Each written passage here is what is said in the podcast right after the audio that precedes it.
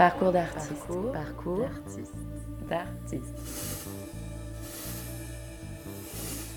Juste avant le confinement, le metteur en scène Alain Françon présentait en mars 2020 Les Innocents, moi et l'inconnu au bord de la route départementale de Peter Hanke au théâtre de la Colline. C'est à cette occasion que nous avons pu le rencontrer et revenir avec lui sur son parcours, du théâtre éclaté en 1971 à Annecy à la création en 2010 de sa compagnie Le Théâtre des Nuages de Neige, en passant par la direction des CDN de Lyon et de Savoie et son fracassant passage à Avignon en 1994. Rencontre avec un maître du théâtre français qui, avec plus de 100 pièces montées à son actif, prône la profondeur et la complexité.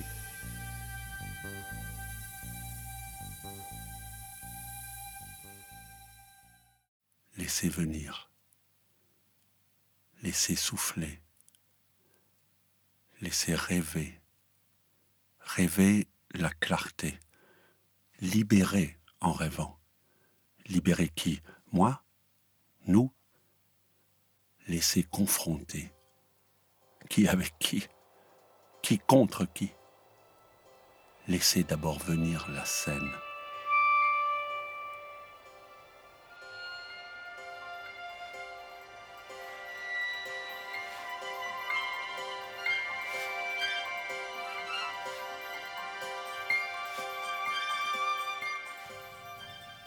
Alain Françon, bonjour. Si vous le voulez bien, on va commencer par un grand flashback et évoquer votre enfance. Quel enfant étiez-vous et quels souvenirs vous gardez de cette époque? Je suis né dans un milieu modeste. Mon père a travaillé à la mine et puis après, il a, enfin, il a été mineur de fond, puis après, il a changé, il a travaillé dans les bureaux, etc. etc. Bah, mes parents faisaient partie de ces gens qui, pour euh, avoir un peu d'argent, travaillaient tous les deux la journée. Donc, j'ai été élevé par mes grands-parents euh, dans un bistrot. C'était à Saint-Étienne. Hein. à Saint-Étienne, ouais. Vraiment euh, au Soleil, qui est un quartier un peu, qui était un quartier un peu chaud euh, à l'époque. Mais voilà, bon, c'est une enfance euh, plutôt joyeuse parce que, en fait, c'est comme si j'avais été élevé dans un, lieu public. Café, c'est un lieu où je faisais mes devoirs sur la table du bistrot. Parfois, on me demandait de jouer aux cartes, faire le quatrième, où il y avait un énorme billard français, pas américain. Je... Mon grand-père m'avait appris à jouer au billard, donc je jouais aussi au billard l'école primaire euh, était mitoyenne avec le café, quoi. Les instits descendaient, donc le, rapport sur mes travaux d'élève était, était journalier pratiquement, quoi. Alors comment êtes-vous venu au théâtre? Après les études secondaires, j'ai fait des études d'histoire de l'art à la fac de lettres de Lyon. C'était la création justement de la section d'histoire de l'art. Les deux premières années, c'était art et archéologie, puis après on pouvait choisir euh, une voie ou l'autre. Donc euh, j'ai une licence et en plus j'ai fait une maîtrise euh, d'histoire de l'art de, deux ans sur le Corbusier à Firminy, puisque Firminy est une petite ville à côté de Saint-Étienne, où il avait euh, finalement fait pas mal d'éléments de ce qu'il appelait la cité radieuse, c'est-à-dire une unité d'habitation, une chapelle, un stade dont la tribune a été transformée en maison de la culture d'ailleurs. Enfin voilà. Et euh, en même temps, je commençais à être euh, un peu assistant, euh, même à, la fac. Et puis, évidemment, Saint-Étienne, c'est la ville où Dasté faisait du théâtre. Et donc, on disait les Dasté, ils étaient aussi célèbres que les Verts. Il avait fondé une école qui était à l'école de comédiens, donc, et puis lui-même, je le connaissais un peu. Enfin, je veux dire, voilà, on discutait assez souvent et finalement, au bout d'un moment, on a créé une espèce de compagnie d'art et d'essai comme les spectacles étaient programmés, la Comédie de Saint-Étienne faisait partie des saisons. Il voulait pas qu'on monte ce que lui montait, donc euh, nous on montait euh, ce qu'il appelait à l'époque le théâtre de l'absurde, c'est-à-dire Beckett, Ionesco, Arabal, Pinget, etc. Donc j'en ai fait pas mal. Vous alliez au théâtre vous déjà avant non, non, non, non, j'y suis allé très tardivement. Et la première pièce que j'ai vue d'ailleurs, c'était euh, une pièce de Tchekhov, c'était Oncle Vania. Je crois que c'était Gabi Monet qui l'avait monté. Je m'étais ennuyé à mourir. Je comprenais pas qu'on mette des gens euh, qui s'ennuient sur le plateau pour ennuyer des gens qui étaient dans la salle. Je crois deux ou trois mois après, j'ai vu sous chapiteau parce que Dasté avait un chapiteau qui déplaçait sur toutes les places de Saint-Étienne. J'ai vu Homme pour Homme de Brecht et là, ça m'a fortement intéressé. Qu'est-ce qui vous a marqué? D'abord, le, fait que ça se passe sur une place publique, ça, ça c'était déjà très. Enfin, c'était plus enfermé dans un théâtre où il fallait venir euh, avec tout le cérémonial que ça comporte. Et puis la pièce de Brecht m'intéressait davantage. Après, j'ai fait machine arrière, hein, je préfère Tchekhov à Brecht, mais, mais, mais, bon, à l'époque, c'était comme ça. Quoi. Donc avec ses camarades, on a on avait créé cette troupe et puis euh, à force de nous voir euh, présenter des spectacles, il y a eu la création de ce qui est aujourd'hui une scène nationale à Annecy. Et à ce moment-là, ils nous ont demandé si ça nous intéressait d'être euh, la cellule de création au théâtre à l'intérieur de cette scène nationale. On a dit oui, c'était des conditions très très difficiles. Mais enfin bon, à l'époque, c'était l'époque un peu de la, du collectif, donc on avait une maison où on habitait tous, etc. Et on faisait tout, la vaisselle, le théâtre, on écrivait les textes. En 1971, c'est la création du théâtre éclaté avec euh, André Marcon. Marcon, Christiane Coendi, Evelyne Didi, Alexandre Guigny. Comment dire, le, le, mot euh, théâtre éclaté, ça vient d'Armand Gatti. Donc éclaté, ça voulait dire éclaté dans les formes, éclaté dans les lieux. Donc c'est vrai qu'on jouait partout. On jouait dans la rue, on jouait dans les foyers Sonacotra, on jouait dans les théâtres. Souvent, on intervenait dans des manifs ou euh, mais sous forme théâtrale. Des spectacles d'intervention. Ouais, oui, souvent. Ouais. C'était un théâtre relativement documentaire. Enfin, en tout cas, disons militant. Le, le, le, premier spectacle était sur le procès que Franco avait fait euh, à Burgos, au, au, Basque. On avait travaillé avec Gisèle Halimi, qui était le seul avocat international euh, admis puisque c'était un procès à huis clos et militaire. Et donc elle avait passé sous ses jupes un magnétophone, donc on a travaillé là-dessus, on a fait un spectacle. On a eu la chance que ce spectacle euh, était remarqué et on a été euh, au Festival des Nations à la Sorbonne. On a été au Festival de Nancy chez Jacques Lang. On a tourné et vécu euh, financièrement parlant pendant une année pratiquement. Après ce premier spectacle, quelques difficultés déjà avec la scène nationale, parce qu'il fallait chaque fois qu'on présente les projets au conseil d'administration. Et quand ils ont vu le procès de, enfin la farce de Burgos, le spectacle, ils ont commencé à dire, ouais, mais ça serait bien que vous soyez plus libre, donc vous faites plus partie de, de la scène nationale, mais chaque fois que vous avez un projet, vous nous le présentez, puis il y aura une aide à la création. Enfin, bon, manière de se dégager un peu, quoi. On a quand même tenu le choc pendant 4-5 ans tous ensemble, enfin ceux qui l'avaient créé. À un moment, on avait quand même des difficultés et euh, Michel venait, euh, Vinaver venait, qui était, je crois qu'il était le PDG de Gillette à Annecy. En tout cas, chef d'entreprise. Enfin, en tout cas, chef d'entreprise. Et en même temps, euh, pour la critique, auteur post-brechtien euh, type. Quoi. Ce qui... Donc, ce qui fait de lui quelqu'un de très, très spécifique. Ah bah ouais, complètement. Il habitait Menton-Saint-Bernard, qui est une petite ville au bord du lac, à côté de, où il a une maison de famille de son père. Les gens de la scène nationale voulaient absolument qu'on le rencontre et il venait d'écrire une pièce qui s'appelait La demande d'emploi quand on l'a rencontré, on était un peu agressif sur la pièce en disant ouais bon nous les problèmes d'un cadre qui cherche du boulot ça nous emmerde un peu. On a eu tort d'ailleurs c'était une pièce assez magnifique mais bon on s'en est rendu compte plus tard et trop tard. Et comme cette maison était euh, était vide et qui venait lui souvent ou ses enfants, euh, il nous a dit s'il y en a qui veulent habiter dans l'étage en bas allez-y. Euh, donc moi j'y suis allé. à l'époque le théâtre avait éclaté. Hein. Les deux filles étaient parties au TNS chez Jean-Pierre Vincent, euh, Marcon était parti à, chez Sobel à Gennevilliers, et nous on était restés deux, et euh, bon, il y avait d'autres gens qui travaillaient avec nous, mais c'était plus tout à fait la même équipe de départ.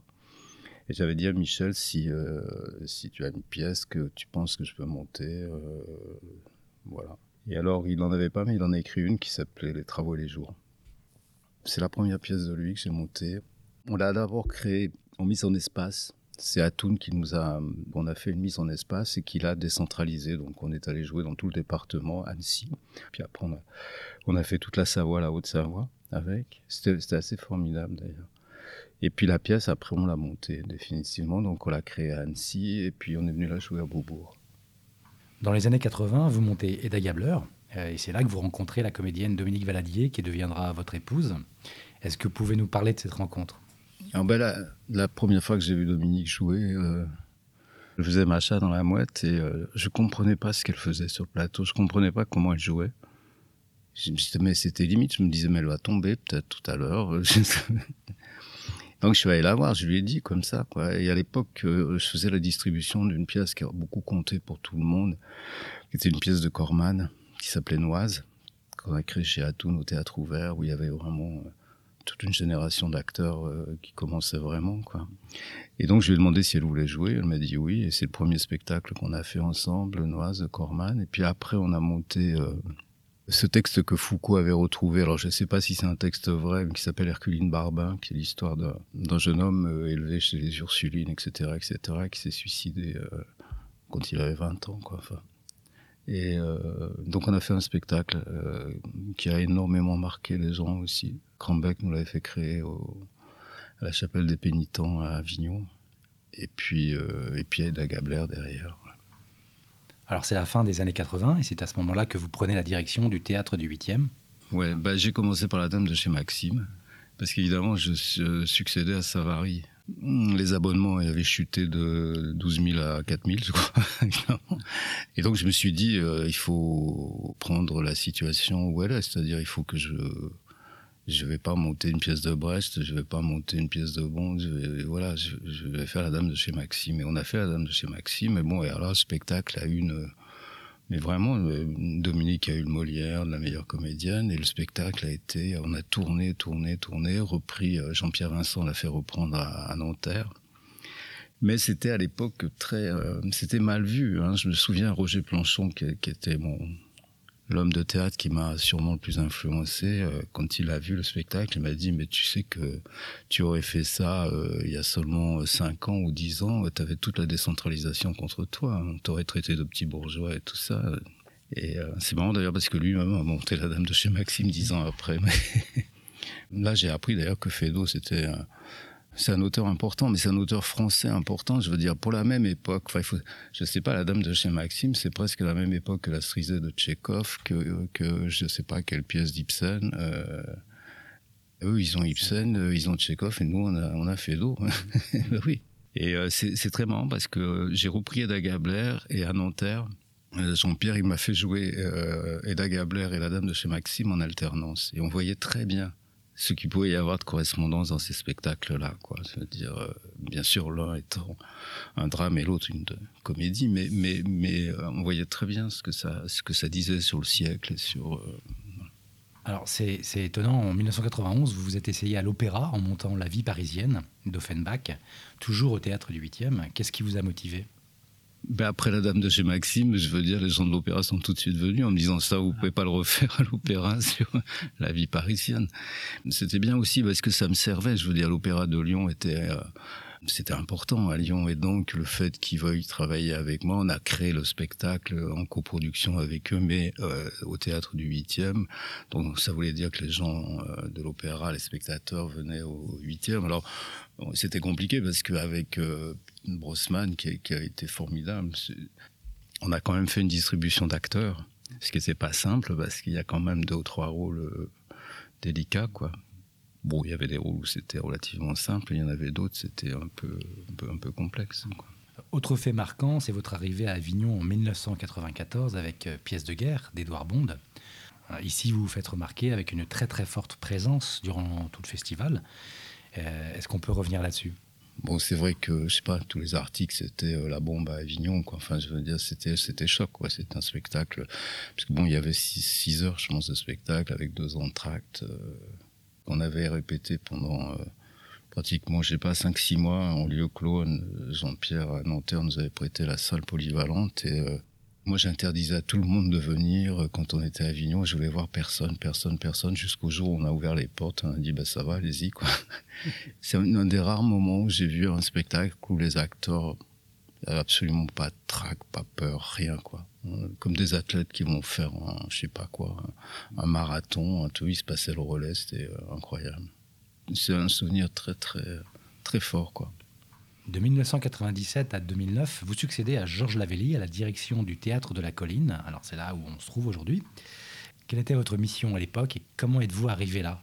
J'ai été contacté par la direction du théâtre et par, euh, par le ministre aussi, mais euh, je disais, je vois pas bien comment je peux succéder à Georges Lavelli. J'avais le plus grand respect pour Lavelli, ce qu'il avait fait. C'est-à-dire que son cahier de charge décidait quand même qu'un théâtre national était voué au, théâtre contemporain. C'était pas rien d'avoir décidé ça. Et en plus, ça, ça, marchait. Il avait du monde. Enfin, je veux dire, c'était, il était obligé quand même de céder à des trucs, faire venir Annie Girardot, etc. Enfin, je veux dire, c'était, c'est pas un théâtre privé, mais je trouve qu'il y a quelque chose qui ressemble à un théâtre privé. Moi, je peux pas diriger un théâtre privé. Là, il y avait à la direction du théâtre un, homme qui m'a dit mais écoutez, euh, ce qu'on vous demande, c'est d'en refaire un théâtre public. bon, j'ai dit bah ok, alors d'accord. Donc je suis arrivé, j'ai remonté la Compagnie des Hommes comme premier spectacle ici, plus créé une pièce de Duris dans la petite.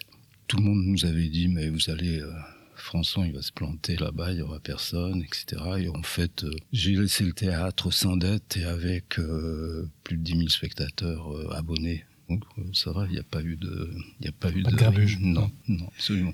Et on a fait des trucs gonflés. Hein, je veux dire, on, on a monté je ne sais combien de pièces de Bond et puis on n'a pas hésité à ce qu'il y ait des auteurs totalement euh, inconnus ou qu'on voyait pas ailleurs. Enfin, je veux dire, c'est euh, bon pour que les finances tiennent le choc. Des fois, j'ai refait un Fédo, c'est vrai.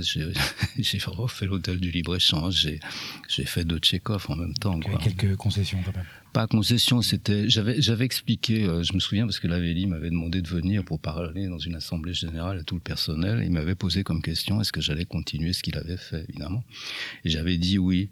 Mais je lui avais dit, il y a quelque chose quand même que je voudrais faire, c'est montrer que la dramaturgie, ça s'arrête pas à une année très précise et que donc, euh, si vous vous dites que c'est après 1914, moi je dis qu'il vaudrait mieux euh, retourner jusqu'à euh, la fin du siècle précédent, parce que je crois que c'est là justement que tout se fabrique. C'est justement là qu'il y a Tchekhov, qu'il y a Fedot, qu'il y a Ibsen, qu'il y a. voilà. Comment vous l'expliquez cet attachement que vous avez au théâtre public? Qu'est-ce qui le distingue en fait du théâtre privé? Est-ce que c'est une histoire de, commerce, de commercial? Je suis né au théâtre avec, euh, avec ça, hein, avec euh, ce que je vous disais. Quand j'étais étudiant à Lyon, vous voyez tous les spectacles de Planchon, euh, chez Dasté à Saint-Étienne.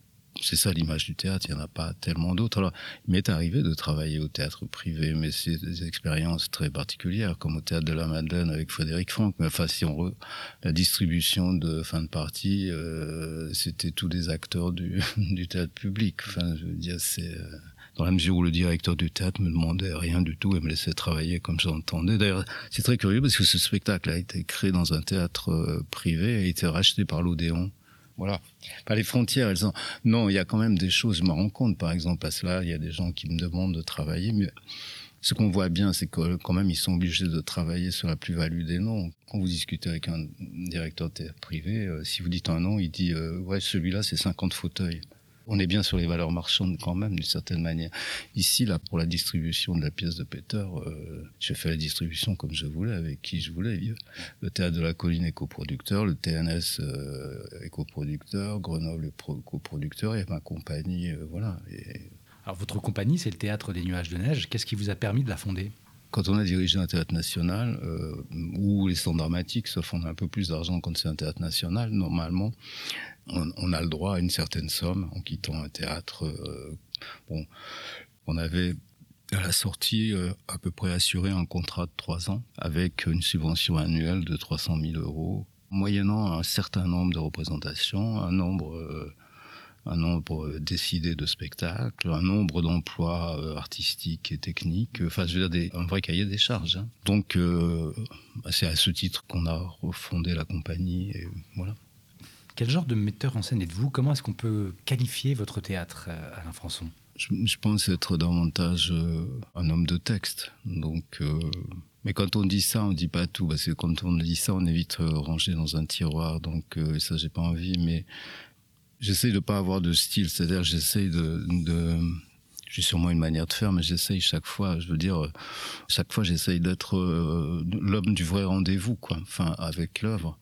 C'est-à-dire que c'est pas une histoire d'être fidèle au texte ou de rester en surface au texte. C'est une idée de prendre le texte tel qu'il est et d'essayer de le creuser au maximum. C'est-à-dire d'essayer de, de partir à l'abordage de ça, quoi. Je veux dire, c'est un travail d'archéologue, en fait. Au vulcanologue, c'est comme ça qu'on dit, ouais. Oui. Parce que les textes, vous les respectez ou vous avez plutôt tendance à, vous, à les accaparer pour les transformer quand... Non, je transforme pas, non. Non, mais j'essaie de comprendre le secret. Ouais. Je pense que même l'auteur ne sait pas quel est le secret ou quel est fondamentalement le mystère de ça. Il n'y a que les gens qui jouent. Bond, il avait une définition qu'il appelait l'objet invisible au théâtre. Il disait que c'est seulement les acteurs qui touchaient l'objet invisible et pas ni, ni le metteur en scène ni l'auteur. Et je pense qu'il a raison d'une certaine manière. C'est-à-dire que c'est quand je dis vulcanologue, c'est parce que on a l'impression qu'on descend de plus en plus profondément jusque et puis tout à coup, euh, si on a bien travaillé, ça fait irruption. Mais irruption dans le bon sens. Et tout à coup, bah voilà, euh, la pièce, on croyait qu'elle était morte comme un volcan. Et ben c'est le contraire. Dans, dans vos choix de, de mise en scène, il y, a, il y a beaucoup de textes quand même un peu âpres, un peu complexes. Je, je crois que c'est volontaire chez Ouais, vous. ouais. Pourquoi? Parce que je pense que la complexité est nécessaire. Pour le moment, je trouve qu'il y a une esthétique théâtrale qui est très liée à l'immédiat, euh, une espèce de, consensus, de pourquoi pas aussi, je veux dire. Mais on n'est pas toujours obligé de manger des frites à l'entracte ou euh, je sais pas, il y a, tout un. Je trouve qu'il faut faire attention. Je veux dire, à un moment, je disais ça, mais je, après, je me suis fait insulter, donc j'ai arrêté. Mais je disais, une idée fausse sur un plateau, c'est pire qu'une guerre.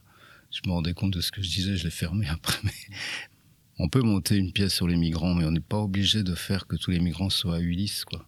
Et ces idées simples, je veux dire, il y en a marre. Je veux dire, BFM TV, ça marche là-dessus, quoi. Est-ce que vous êtes attentif à la littérature dramatique contemporaine? Mais euh, est-ce qu'il y a des auteurs qui vous intéressent, mais aussi parmi les jeunes? Est-ce que vous, vous, regardez un peu ce qui se passe en fait? Oui, ça m'intéresse énormément. Je veux dire, mais bon, avec euh, quand j'étais ici directeur, euh, j'étais très entouré de gens qui lisaient pour moi ou avec qui je discutais tous les jours sur les pièces qu'ils avaient lues. Ou c'était comme ça une effervescence. Et c'est il y avait un, un bureau de lecture et, euh, avec beaucoup d'acteurs, et pas seulement les acteurs, les gens de la maison aussi, et tout ça. Et c'était. Euh, donc là, je veux dire, euh, tout seul, je mets du temps à lire. Alors, en ce qui concerne la scénographie, il y, a Boto Strauss, un dramaturge que vous avez beaucoup adapté et que vous, vous affectionnez particulièrement, je mmh, crois, mmh. Qui disait l'important n'est pas le contenu, mais la forme et l'esthétique. Comment vous envisagez, vous, et comment vous travaillez la forme de votre spectacle? Je pense qu'effectivement, c'est le, le, plus important, c'est de trouver la forme. C'est ça l'interrogation. Là, je viens de monter la pièce de Peter, il va venir le voir et, euh, et est-ce que j'ai trouvé la bonne forme? Parce que c'est évidemment là. Si la pièce s'entend, je pense, et que les spectateurs l'entendent, c'est pas parce que j'ai été euh, aussi scrupuleux que ce que j'ai pu dire sur le texte, mais c'est aussi parce que avec les acteurs, on a trouvé la forme du spectacle. Ça, c'est une interrogation de, tous les, de toutes les minutes. Hein. Est-ce que là, tout à coup, on sombre pas dans un espèce de naturalisme dont il faut se méfier? Est-ce que là, on a suffisamment d'écart? Est-ce qu'on est encore dans la fiction? C'est pas reproduire le réel, c'est créer du vraisemblable. Est-ce que ce vraisemblable concret sur le plateau Est-ce que cette forme est adaptée euh? Comme dit Peter, la forme, c'est la paix. Est-ce que je suis, je suis encore en paix? Je suis pas sûr, mais... Pour revenir sur la centaine de pièces que vous avez montées, quelles sont selon vous vos plus grandes réussites, euh, sans parler de, de, réception médiatique ou publique hein, et, et, pour quelles raisons? Ah, Moi, je pense à la Compagnie des Hommes. Bon, j'ai pas monté par les villages, mais la Compagnie des Hommes et par les villages de Peter Rand, que je pense que c'est vraiment les deux grandes pièces des 50 dernières années, ça. J'ai beaucoup aimé faire Ivanov. Je ne sais pas si c'est parce que la mélancolie m'est très proche.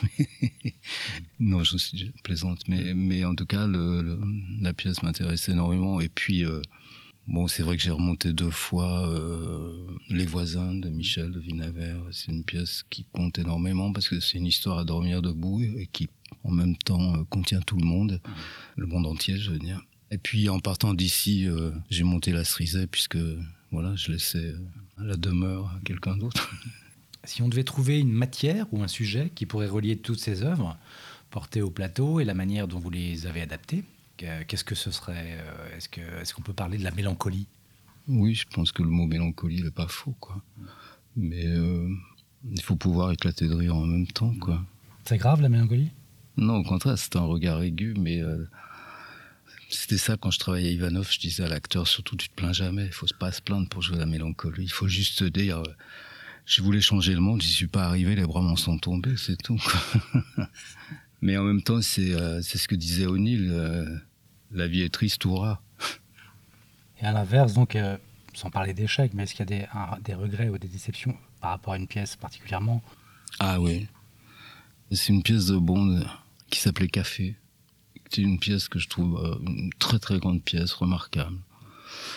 Ça part d'un fait réel, ça part, ça part de, euh, du, fait que euh, à Babillard, euh, les nazis ont demandé aux militaires, ils étaient chargés de, de, tuer les, de tuer tous les gens, enfin les juifs et tout ça. C'était une fosse naturelle et donc en haut de la fosse, il y avait une espèce de colline avec un chemin comme ça, donc ils mettaient les gens sur les chemins, ils les tiraient, ils tombaient dans la fosse. Edouard avait le témoignage d'une femme, euh, Bond, qui euh, bah, est tombée dans la fosse mais euh, survivante. Et elle lui expliquait que l'image qui l'avait frappée, c'est que sitôt le massacre fini, les soldats se faisaient du café. Et il disait que ce geste-là était la, tragédie du monde. Et la, pièce, elle avait un côté, euh, c'est pas violent, mais évidemment, il y avait huit soldats qui tiraient dans le lointain, on voyait jamais les victimes. Mais bon, c'était des vrais fusils mitrailleurs, c'était etc. Tout ça, c'était. Euh, Ça faisait beaucoup de bruit. Les gens s'en allaient parfois en disant euh, on vient pas au théâtre pour ça. Euh, bon, bah, à la fin on a fini, il y avait plus que 200 personnes dans la salle et pour moi ça a toujours été dramatique ça. Et alors on a eu aussi des, des, papiers stupides. Euh, et puis un jour, Edouard, il en avait tellement marre, on a décidé ensemble qu'il écrive un texte dans le monde où il a vraiment réglé ses comptes. C'était très beau parce qu'il disait aux gens euh, vous partez, mais si j'avais montré sur scène les victimes dans leur sang, vous seriez restés.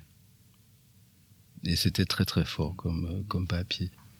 Vous avez parlé tout à l'heure de jouer sur les places publiques, euh, de spectacles d'intervention, dans les usines par exemple. Je crois que vous le faisiez au début des années 70. Est-ce que vous n'avez pas envie de faire du théâtre hors les murs, de quitter les salles? Non, il n'y a pas tellement le désir, mais c'est aussi. Mais, bah, je pense que c'est peut-être euh, une chose à retrouver, mais enfin c'est à l'époque c'était moins complexe parce que quand on jouait sur les places publiques à Grenoble, c'était relativement bon enfant. Il y avait les enfants, ils venaient nous piquer nos accessoires, on était obligé de gueuler. mais de temps en temps, si on faisait trop de bruit, on prenait un peu de la flotte sur. Mais bon, c'était pas c'était pas agressif, c'était bon enfant. Enfin, il y avait un vrai. Je sais pas aujourd'hui comment ça serait. Alors, Edouard Bond a dit que le spectateur doit quitter le théâtre affamé de changement. Mhm. Est-ce que vous avez le sentiment que le théâtre fait ce travail-là aujourd'hui? Hmm, Tout le temps que j'étais là, j'essayais de le faire, puisque c'est euh, une phrase qu'on avait mis à la fin du livre qu'on a sorti sur euh, les années où on est resté là. Euh, je pense qu'on a essayé de le faire.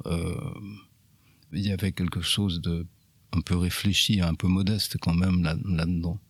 Ce qu'on appelle le théâtre politique aujourd'hui, je pense que c'est le contraire du théâtre politique. Donc je pense que ça, ces formes-là euh, d'intervention directe et tout ça, je, n'y crois pas une seconde souvent c'est ce que les gens attendent. euh, ou- Vous savez, un- le troisième spectacle du théâtre éclaté, c'était une pièce de Carlos Reyes, c'est-à-dire euh, qui racontait la, comment l'armée avait réprimé une grève de la United Food Company. Quand on la jouait, cette pièce, les gens applaudissaient. Euh, ce n'est qu'un début, continuons le combat. Et un jour, avec mes copains, on, je commençais à dire euh, faut peut-être se méfier de ce simulacre parce qu'ils font semblant de faire la révolution à la fin de la représentation, mais euh, ils rentrent chez eux et puis il n'y a pas de problème, quoi. Et donc, il faut peut-être qu'on fasse attention à ce qu'on fait, quoi. On a arrêté au bout d'un moment de le jouer parce que il y avait quelque chose qui, euh, voilà, un espèce de consensus comme ça qui, euh, qui émoustillait tout le monde, mais euh, Qui change rien. ça changeait rien du tout, mais, mais rien de rien, quoi. Même au contraire, peut-être. Qui... Bah, voilà. Absolument.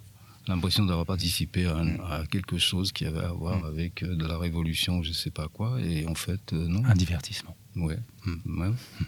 Alors, vous parliez un petit peu du monde tout à l'heure. Que- quels événements, quels mouvements ou quelles personnalités vous inspirent un peu aujourd'hui dans le monde aujourd'hui? Je trouve qu'il a besoin de fiction. Enfin, moi, j'ai besoin de fiction pour le comprendre. Alors, euh, c'est la fiction qui me fait, le- fait comprendre, ou l'écart, en tout cas. Pour parler de ce pays-là, je trouve, je trouve tellement désastreux Qu'est-ce que c'est, qu'est-ce que c'est le maintenant et qu'est-ce que c'est l'aujourd'hui, par exemple Je, n'arrive même pas à comprendre ça. Hier soir, il y avait une amie philosophe, Marie-Josée Mondzin, qui, qui a regardé le spectacle et elle me disait. euh, c'est formidable de regarder cette pièce parce qu'elle pose la question de même où, où on est aujourd'hui, où on en est, où, où- qu'est-ce qu'on fait. Et elle me disait, il y a beaucoup de philosophes qui devraient venir la voir. je, je pense à ça parce que je trouve qu'il y a... euh, quand il y avait par exemple Vitesse, qui, non seulement c'était un homme de théâtre, c'était un metteur en scène, c'était un grand metteur en scène, c'était un homme de troupe, c'était, mais en plus c'était un veilleur, quoi. C'est-à-dire que dès qu'il y avait quelque chose qui tournait mal, euh, il l'ouvrait, quoi. Il disait ouvertement euh, concernant l'art, concernant le théâtre, mais pas seulement. Et je trouve qu'il n'y a plus ce genre de, de, de, de personnage. J'aime bien le mot veilleur parce que je trouve que c'est voilà, il veillait et, et il veillait pour nous tous, quoi. Quel regard vous portez-vous sur le, le spectacle vivant en général? Si vous allez voir des choses, si vous avez. Eh ben, est-ce qu'il est vivant ou mort, quoi? Mhm. voilà, par exemple. Oui. Mhm. Je trouve qu'on est dans un moment de simplification, on en a parlé, et que je trouve cette simplification mortelle. Euh, vive la complexité, et même si euh, moi je, je voudrais voir que des spectacles où je comprends rien, mais où je rentre chez moi et que j'en ai pour une semaine à réfléchir, à me souvenir des images, des sensations, et me dire que Ben oui, oui, il y avait des choses là-dedans à, à, pas. Il y avait de l'invisible que je viens de voir, ou je sais pas, enfin quelque chose comme ça. Je pense qu'une des fonctions, c'est ça, c'est-à-dire, euh, on est tellement dans un moment où finalement euh, les yeux sont fermés, les oreilles bouchées, que euh, si on peut, dans la représentation, faire en sorte de rendre visible quelque chose qui ne l'était plus, ou de faire entendre quelque chose qu'on n'entendait plus, ça me paraît important ou qu'on voulait pas entendre ou pas voir. et, le rapport entre l'artiste et l'État aujourd'hui, est-ce que c'est facile pour euh, de vrai euh, Est-ce que c'est facile de faire du théâtre? Ah non, c'est très compliqué. De plus en plus compliqué? Oui. Non, parce que je pense que là, enfin, si vous voulez, par exemple, les gens de ma génération, ce que je comprends d'ailleurs, mais enfin, jusqu'à preuve du contraire, j'ai jamais trop encombré la scène nationale. Hein, mais euh, aujourd'hui, on a réussi à la compagnie à avoir encore un contrat de trois ans, mais c'est non, je pense que les gens voulaient qu'on s'arrête. Et je pense que euh, au bout des trois ans, on nous demandera de nous arrêter définitivement. On est très très peu nombreux à rester en ce qu'ils appellent en centrale.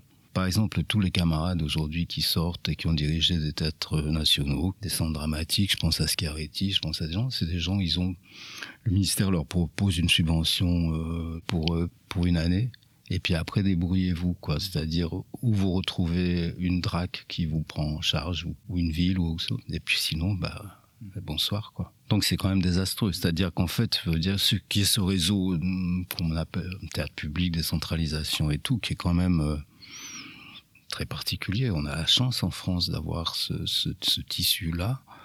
Euh, je pense qu'aujourd'hui, les gens qui sont au pouvoir n'en ont rien à faire, quoi. Mais vraiment rien. Et il faut disparaître, quoi ils sont branchés sur une toute autre économie. de toute façon, euh, pour eux, il n'y a pas de différence, que ce soit privé, que ce soit public, que ce soit.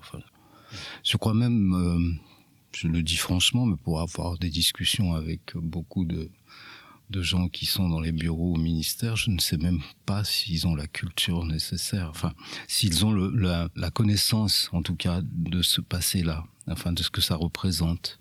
On termine. Quels sont vos projets, là, aujourd'hui? Je dois faire. Euh, c'est la première année de contrat, donc puisque j'en ai un de trois ans. Euh, la deuxième année, je vais monter la seconde surprise de l'amour, qu'on doit jouer à l'Odéon normalement. Et puis le troisième année, je sais pas encore. Peut-être je reprendrai le projet de, de Godot. Et puis on m'a demandé aussi de. Ça, ça m'intéresse énormément avec la l'académie qui est à l'opéra c'est-à-dire donc euh, des étudiants de toutes les nations, chanteurs, musiciens, etc., de venir travailler avec eux et de monter le couronnement de Popée, de le jouer, je crois que c'est au Bouffe du Nord. Dernière question. Qu'est-ce que vous conseilleriez aujourd'hui à un jeune ou une jeune qui souhaiterait se lancer dans le métier? Ni Dieu ni maître, quoi. C'est-à-dire euh, tout seul tout seul, mais avec, euh, avec, enfin tout seul avec les autres. C'est-à-dire L'expérience du théâtre éclaté, que ce soit Marcon, que ce soit Didi, Coendi ou moi, si on vous en parle, on, peut vous dire qu'on a tout appris là. Le bloc qu'on a fait là et, les aventures qu'on a qu'on a tentées, c'était plus simple hein, parce qu'on était moins nombreux. Je me souviens, un premier festival off qu'on a fait à Avignon, il y avait 12 compagnies en off. Donc c'était beaucoup plus simple, mais, mais en tout cas, je veux dire, mais souvent, ils le font. Enfin, je veux dire, moi, je vois très bien, par exemple, à Saint-Étienne, qui est une ville en plus euh, qui est de plus en plus pauvre. Mais bon, les, élèves qui sortent, ils se regroupent, ils font une compagnie. Euh, c'est un endroit où ils peuvent vivre pas très cher. Enfin, je veux dire, et donc ils, travaillent et, ils font des compagnies. Je, pense que c'est ça. Il faut de l'État, il faut plus rien attendre. Euh, des médias, il faut pas attendre grand chose non plus. Parce que nous, euh, les artistes, ont vieilli, mais alors la critique, moi j'ai l'impression, depuis que je fais du théâtre, voir toujours les mêmes têtes. Alors c'est bizarre. La beauté va sauver le monde. Non. Ce qui sauvera le monde. C'est une époque où on fait semblant de savoir tout de l'autre, et c'est une époque où, en vérité, on ne sait rien. Plus rien. Rien du tout de l'autre ou aussi personne ne veut savoir quelque chose de l'autre tout doit disparaître, soit. Mais qu'un peu, qu'un tout petit peu de ce qui était cher au cœur réapparaisse quand même. Quelle aventure Qu'ils vivent l'inutile.